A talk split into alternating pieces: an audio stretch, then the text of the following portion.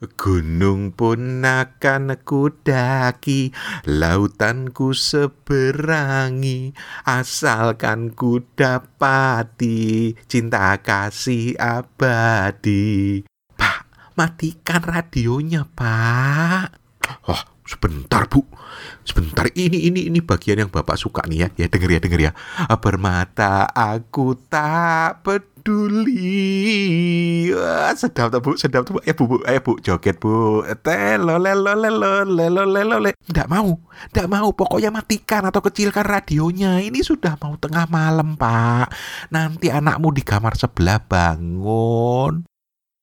Eh, Bapak tahu Ibu cemburu ya. Ibu cemburu karena bapak suka sama titik puspa ya. Ah, Bu. Bapak dulu pernah lihat dia waktu pentas di Taman Ria. Waduh. Cuantik. Kulitnya putih mulus, rambutnya hitam panjang. Waduh, halus. Terus terus matanya itu loh, Bu, matanya ndak sipit tapi ndak belok. Pokoknya indah, sempurna. Terserah Terserah bapak. lah, kok merengut? Ibu cemburu ya? Ayo ngaku. Pak, pak, sudah tua gini kok cemburu. Lagian bapak itu siapa? Titi Puspa itu siapa? Eh, bapak gini-gini dulu pemain organ di Orkes Melayu Taman Ria. Ketemu artis sudah biasa. Siapa ya? Lili Suryani, Elia Kad, Adam, titik puspa. Wah, udah biasa, Bu. Apalagi titik puspa. Ya, ya, ya. Tapi akhirnya bapak nikah sama ibu toh. Padahal ibu kan cuma perempuan desa kan? Bukan artis kayak titik puspamu itu. Oh, itu kan karena ada satu kekurangan dari titik puspa dibandingkan kamu, Bu. Heh, kurang apa? Begini, kalau lihat titik puspa itu dada bapak itu kok nggak berdebar-debar ya seperti waktu ngelihat ibu gitu loh.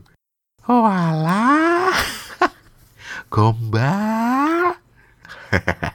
Ayo bu, ikut joget lagi sama bapak.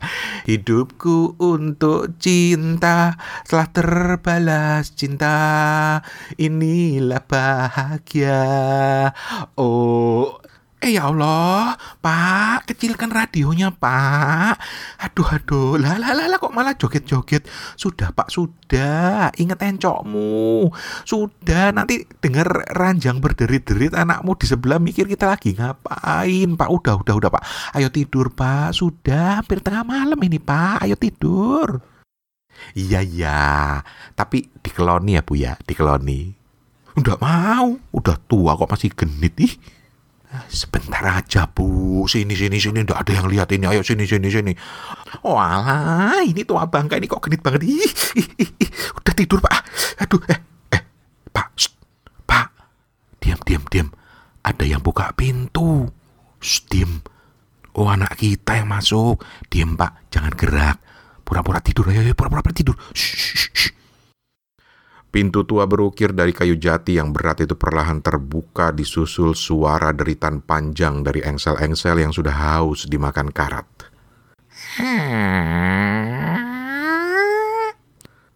Seorang lelaki muda menjulurkan kepala ke dalam kamar, celingak-celinguk sebentar, lalu memutuskan masuk. Sambil berjingkat ia mengerjap-ngerjapkan mata berusaha menyesuaikan diri dengan cahaya temaram dari satu-satunya lampu bohlam kecil yang tergantung di langit-langit kamar. Dia bisa merasakan aroma obat nyamuk bakar bercampur bau khas kasur lembab yang sudah berbulan-bulan tidak dijemur di kamar itu. Perlahan dia menghampiri ranjang besi besar berselubung kelambu putih yang sebenarnya lebih tepat disebut warna coklat muda saking kusamnya.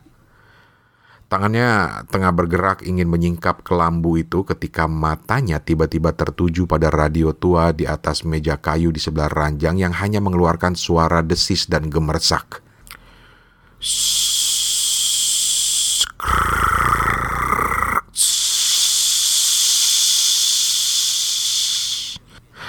Dia melirik jam dinding besar di sudut kamar. Ah, sudah lewat tengah malam. Pantas saja pikirnya. Jam segini siaran RRI sudah selesai. Bergegas dia menjangkau tombol besar di sisi kanan depan radio lalu memutarnya ke kiri, terus ke kiri hingga terdengar suara klik dan kamar pun menjelma hening. Dia tersenyum mengusap-ngusap radio tua itu. Telunjuknya perlahan mengikuti deretan huruf-huruf yang menonjol di bagian depannya, sembari bibirnya komat kamit mengeja seiring gerakan jarinya membentuk setiap huruf di situ. Telefunken. Ah, Telefunken. Radio buatan Jerman kebanggaan Bapak. Cuma dua orang di kampung kami yang punya radio merek ini. Bapak kepala dusun dan bapakku. Kembali dia tersenyum.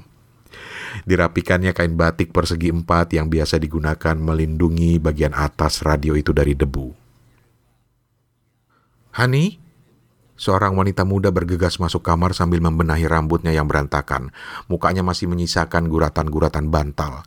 Matanya masih kalah redup dibandingkan cahaya bohlam di kamar itu. Hani, kenapa bangun tengah malam gini? Kamu lagi apa? Eh, shh. Ini radio bapak tadi barusan menyala. Baru saja aku matikan. Ayo, ayo keluar, keluar, keluar. Bisiknya sambil buru-buru menggamit wanita itu berjingkat keluar kamar. Ditutupnya pintu jati kamar itu perlahan sekali agar tidak membangunkan deritan-deritan engsel tuanya. Dia melongokkan kepalanya sekali lagi ke dalam kamar, menatap ke arah radio tadi, lalu beralih ke ranjang besi berkelambu kusam di sebelahnya. Dia meringis sambil menggeleng-gelengkan kepalanya lalu menutup pintu. Klek. Detik itu ada sebersit rasa asing yang menyesakkan dada. Dia terdiam, tercenung, mencoba mengenalinya. Ah, dia pernah mengenali rasa itu tapi lupa apa namanya. Hani, ayo tidur. Besok kan kita harus pulang ke Jakarta pagi-pagi. Rupanya si wanita bermuka bantal bermata bohlam redup masih menunggu di depan pintu. Lelaki itu tersenyum dan berdua mereka jalan berangkulan ke kamar sebelah. Maaf ya sayang, kamu jadi ikutan bangun. Nggak apa-apa, kaget aja tadi aku bangun kok kamu nggak ada di sebelahku. Lelaki itu tersenyum sambil mempererat rangkulannya. Aku kira kamu bangun karena suara radio di kamar sebelah. Eh, kamu dengar juga nggak tadi suara bapak nyanyi-nyanyi, terus suara ibu jerit-jerit, terus ada suara ranjang berderit-derit. Pasti bapak joget-joget lagi di atas ranjang. bapak itu emang usil. Dia suka sekali menggoda ibu kalau ada lagu Titi Puspa di radio. Aku berani bertaruh, waktu masuk ke kamar tadi pasti mereka lagi pura-pura tidur. Aduh, ada-ada aja. Si wanita tiba-tiba menghentikan langkah dan memeluk erat lelakinya. Erat sekali sambil berbisik. Honey, it's okay. Kalian lagi dipertemukan lewat rasa rindu. Kita doakan saja ya, mereka berdua tenang di alam sana. Ayo tidur. Rasa aneh itu kembali menyesakkan dada mengalirkan kehangatan yang menjalari kedua bola matanya. Bangkok, 5 September 2019